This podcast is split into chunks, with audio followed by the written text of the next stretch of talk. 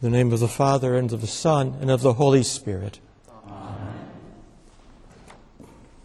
Special welcome to all who are joining us um, long distance to gather here today. Last Wednesday, I received an e- email with an intriguing subject line. It said, Hello, 30 years later, and condolences for the passing of Brother Roy Parker.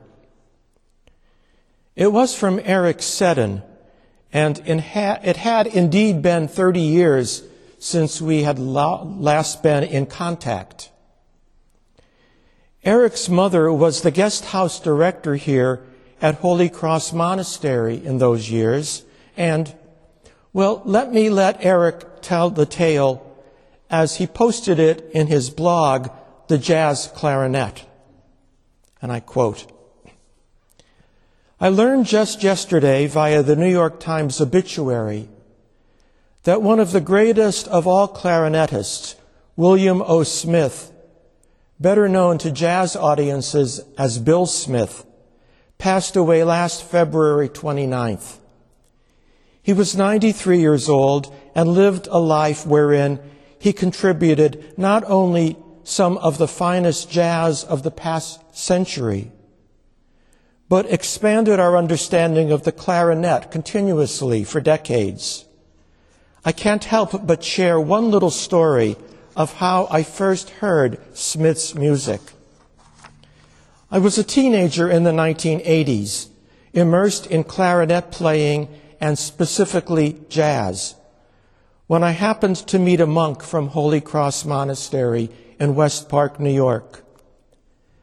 My brother and I used to spend time volunteering there. We'd clean the guest house before retreats. One of the monks was named Brother Roy Parker. And though a soft spoken man, known for his masterful calligraphy he drew, he was in fact a huge fan of jazz.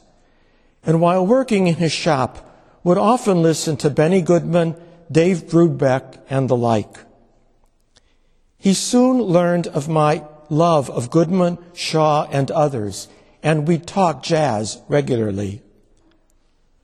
One Sunday afternoon, when I was there to clean, Brother Roy announced that he was switching over his whole collection of cassette tapes to the newly introduced CD format.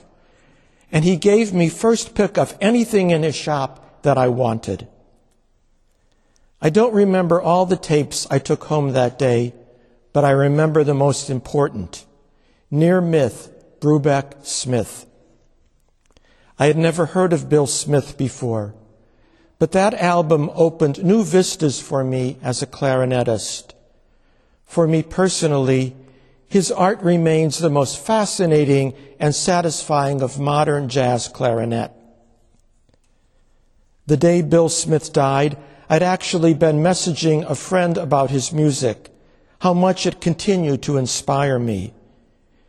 And when I learned just yesterday of Smith's death, I tried to find contact information for my old friend, Brother Roy Parker, who I hadn't spoken to in over 30 years. I wanted to let him know about Smith's passing if he hadn't already heard, and to thank him for introducing this music to me. But it turns out Brother Roy passed away just nine days before Bill Smith. Brother Roy was a great artist in his own right, and he appreciated all the technical nuances jazz musicians navigated. He would ask me all about those things with great interest. He was a great listener and learn from what he heard. I hope and pray that he and William O are swapping notes in heaven right now. And Eric concludes, the greatest music is so powerful that it impresses itself right onto one's life story. Brother Roy's kindness and Bill Smith's celebratory brilliance will forever be connected in my mind. Great music, great art, great people do impress themselves onto one's life story. And today we remember and give thanks for Brother Roy, who impressed himself so indelibly onto Eric's life story and onto our life story, and I'd venture to say on the life stories of countless others. He was, as his memorial card says, priest, monk, artist all of which came together in a remarkable synergy characterized by gentleness, humility, kindness, creativity, passion, discipline, and devotion. There are so many ways to speak of a life, many ports of entry, if you will. I want this morning to remember Roy through his art, which is to say, through his calligraphy. Though his artistry came out in so many ways, who can forget the many years he devoted himself to baking bread, wonderful whole wheat bread and sourdough bread? Yes, sometimes it came out a little heavy, but it was always nourishing and delicious and was made with patient, loving care.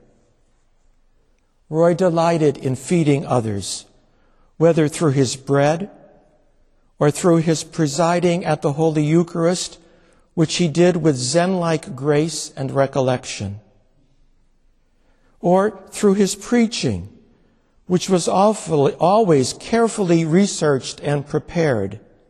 I would see him in the library for hours on end studying biblical texts, often in the original Hebrew or Greek, and consulting countless commentaries. And then, as like as not, have him appear with an outrageous prop to illustrate his point. I remember once when during his sermon he pulled out two pieces of bread surrounding bacon, lettuce, tomato, and mayonnaise. An apt and yummy illustration of the Markan sandwich that he was expounding. And for those of you not in the know, a Markan sandwich is a stylistic device used in the Gospel of St. Mark and characterized by the insertion of one narrative episode between two parts of another. Got it? So. Roy fed in many other ways as well, especially when he served as an AIDS chaplain at Manhattan Plaza, a residence for artists in New York City at the height of the AIDS crisis. I think it was precisely Roy's reticence and inner stillness that made him effective in this ministry. And of course, having himself the soul of an artist. Cor ad cor loquitur, says the psalm. Heart speaks to heart. That speaking went well beyond words. It went straight from Roy's heart to that of the other. So, in the spirit of Roy, I produce my own props, works of calligraphy that Roy executed over the years. There were many, including many private commissions. There were greeting cards and posters. There were names on our doors and texts both sacred and profane. And these are a few which, at least to me, capture Roy and his way of being a man of God and a man for others. The first is the quotation from Irenaeus of Lyon. The glory of God is the human person fully alive. Roy, like all of us, struggled to be fully alive. But his struggle was not his own. It was, I think, also for the glory of God. From his early days at MIT and its jazz band, Roy was a drummer, to his years in the Society of St. John the Evangelist and then in the Order of the Holy Cross, Roy struggled to grow and become ever more alive. And as is true of all of us, this was a journey of fits and starts, of peaks and valleys. But Roy did become more alive and transparent as the years went on, more his own man, and therefore more available to others, more fully alive. It is no wonder that this simple and, I might add, best-selling piece of art went through several iterations over the years, as did Roy. What is true of art is so often true of us also as well. The second prop, the second work, is simply a recipe. It's Roy's recipe for whole grain bread, beautifully penned and illustrated. It begins with the words, in your favorite bread mixing bowl, Whisk honey into one half cup lukewarm water and add yeast. In your favorite bread mixing bowl, which presumes we have one. and maybe we do, all of us. It is that container that holds the ingredients of a rising and nourishing life. Third, there is the Buddhist Gatha, which is here at the base of Roy's remains. Let me respectfully remind you, life and death are of supreme importance. Time swiftly passes and opportunity is lost. Each of us should strive to awaken, awaken, awaken. Take heed do not squander your life.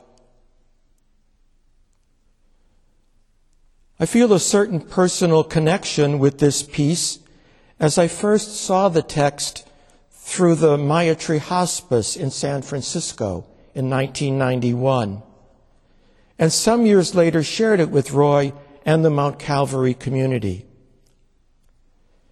It speaks so honestly and directly to our mortal human condition, of which we are now perhaps more aware than ever before, and gives us our marching orders and our deepest aspiration. Do not squander your life. Roy did not, and with God's help, neither shall we. Finally, there is this piece of calligraphy that I found in Roy's studio, and I don't believe I had ever seen it before. It says, someone enigmatically, and I quote, When life sucks and hands you lemons, I say beat the crap out of it and demand some California oranges as well.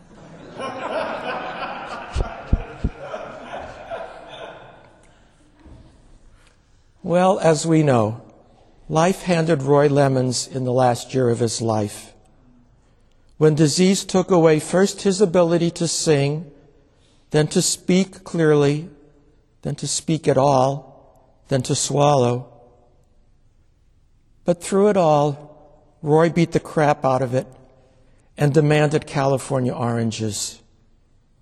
He demanded and succeeded in retaining his dignity and self-direction, even as he became more and more dependent on others.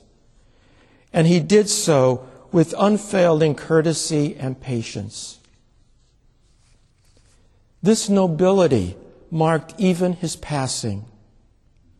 For on the afternoon of his last day, he wrote on his notepad to Brother Bernard and me, I want to lie down and die. And so he did within hours. Lemons, yes, but California oranges as well, as befits someone descended of Yankee stock, but born in sunny Southern California. When we planned Roy's funeral for today, we did so because we thought our guest house would be open and going full tilt throughout Lent. Tuesday, March 31st, looked to be a quiet day, and all the brothers planned to be home. We had not really realized, however, that in the Episcopal Church calendar, today is also the commemoration of another great artist, the 17th century poet John Donne. Donne was, like Roy, a priest. He was also a notable preacher to British royalty, perhaps the greatest English preacher of his day. But he is most remembered for his poems, and none more famous than his No Man is an Island. Let me read it. No man is an island, entire of itself. Each is a piece of the continent, a part of the main. If a cloud be washed away by the sea, Europe is the less, as well as if a promontory were, as well as if a manor of thine own or of thy friends were. Each man's death diminishes me, for I am involved in mankind. Therefore, send not to know for whom the bell tolls. It tolls for thee. The bell does toll for Roy today and for all of us. But through and beyond that mournful tolling, there is also a hope and a promise lying within Donne's other emblematic poem, Death Be Not Proud as he puts it, one short sleep past, we wake eternally, and death shall be no more. Death, thou shalt die.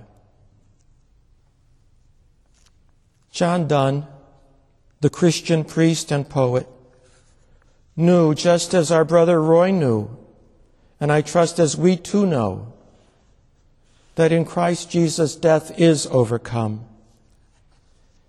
and so today we proclaim with the church throughout the ages that Christ is risen from the dead, trampling down death by death, and on those in the tomb bestowing life. O death, be not proud. O death, thou too shalt die. And you, dear Roy, dear brother Roy, may you go from strength to strength in the life of perfect service in the heavenly kingdom, prepared for us all from the foundation of the world through Jesus Christ our Lord. Amen.